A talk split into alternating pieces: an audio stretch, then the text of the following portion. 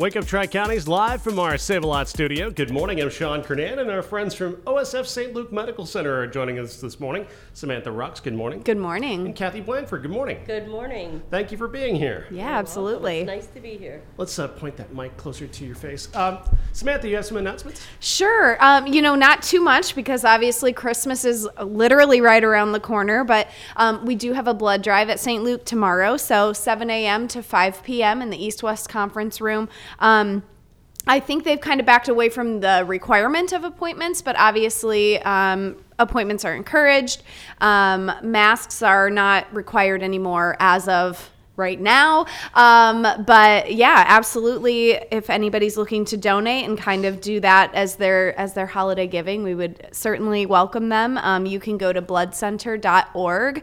Um, there's a big red bo- donate button. I usually just click that, and you can type in your zip code, and ours will be the first one to pop up. So so yeah, hope lots of donors come out, and they always have a nice gift or gift card for donors as well. So. All right, thank you very much. Absolutely. Now, Kathy, you're a, you're a specialist when it comes to respiratory infections. This is the time of year for respiratory infections. I think everyone I know outside of this room has one right yes, now. Absolutely. Let's absolutely. talk about the prevalence of respiratory infections this time of year. Well, this time of year, you know, let's just say, for example, influenza. Our influenza season it goes from October 1st to March 31st. Um, and if you graph it, you'll see October, November. There are a few, few COVID or excuse me, um, influenza illnesses, and then it starts to creep. It's getting colder. People are, you know, getting to get got together for Thanksgiving.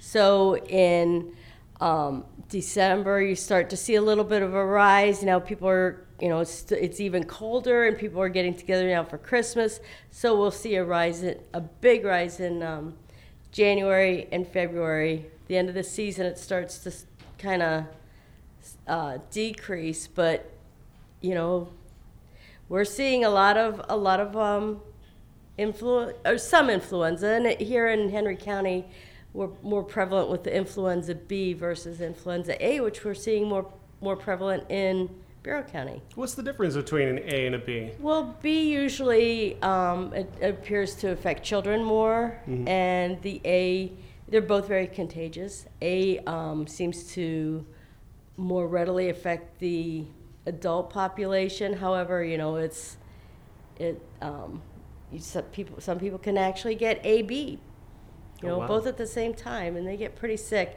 It's it. People say um, they could be sick for one to two weeks with it. They need to wash their hands. you know, that's the big thing. We preach that at the hospital.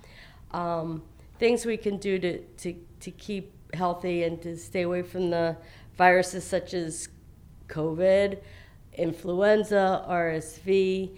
Um, wash your hands. You know, what do you think of the most dirty things that we see daily and we touch daily? Mm-hmm. Our remote controls, our cell phones. Cell phones are terrible. People take them to the bathroom with them. Mm-hmm. You know, um, wash your hands. Um, have you ever thought about your, the gas pump?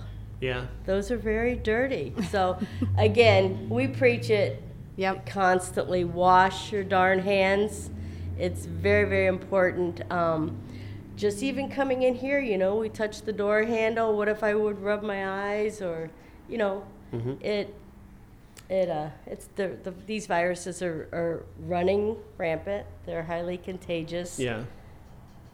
Uh, don't people shouldn't be terrified or par- no. you know paranoid or anything, but no, just, you need. There are to, just ways to avoid it. Absolutely, you know, and, and, knowing yep. where these things are and making sure that you're that you're covering yourself, uh, protecting yourself from that. That's the key here. Correct. And again, I can highly stress first of all, as my mom told us, go live your best life. You still need to live, you but you need to wash your hands. If you're sick, stay home from work for a few days, you know, because otherwise um, you're going to pass it to your coworkers. Your your children, if they're sick, don't don't give them a Tylenol or Motrin. Send them to school. Please keep them home for a few days. Mm-hmm. Um, it it's just this time of year. We just need to, yes, go live your best life, but be smart. Hmm. You know, take care of yourself, take care of your your families. What you're doing is um, by by washing your hands, by getting your vaccines, you're protecting not only yourself, but you're protecting your grandparents, you're te- protecting your grandchildren. Yeah. So at both spectrums, you know, we just need to take care of each other. Now, uh, of course, COVID is still around. It's still a threat. Right, right. Um, we are seeing some COVID admissions, but but it doesn't appear that people are. They're still getting sick. I don't want to. I don't want to. Um, you know, say that they aren't, but people aren't dying from COVID as they as they were with different strains of the COVID virus. Um, but again, I think COVID's just going to be like the flu. It's going to be here. It's not going to go away. Um, we just need to protect protect ourselves and and to protect others. We take precautions when people have um, influenza, RSV, or COVID. We have isolation precautions um, that the nurses and the dietary staff, the nurses, all hospital personnel, CNAs, the the providers um, have to wear masks, gowns, gloves, things like that. So. Now, one thing that people have been hearing a lot about, and it feels like this has been for you, I'm sure, hearing about this is nothing. You've heard about this for years, but a lot of people have started hearing in the media about RSV, and they just don't know what it is. What it, is it related to the flu? Is it related to something else? What is RSV? RSV is a respiratory virus that is basically for for us is a um, a, a common cold. So my background, I've have 26 plus years in the emergency department. I could probably t- count on two hands how many times we had actually tested for RSV. But since COVID, providers are testing with a respiratory panel. And in that respiratory panel, there are numerous viruses that they're testing for. RSV just happens to be one of them.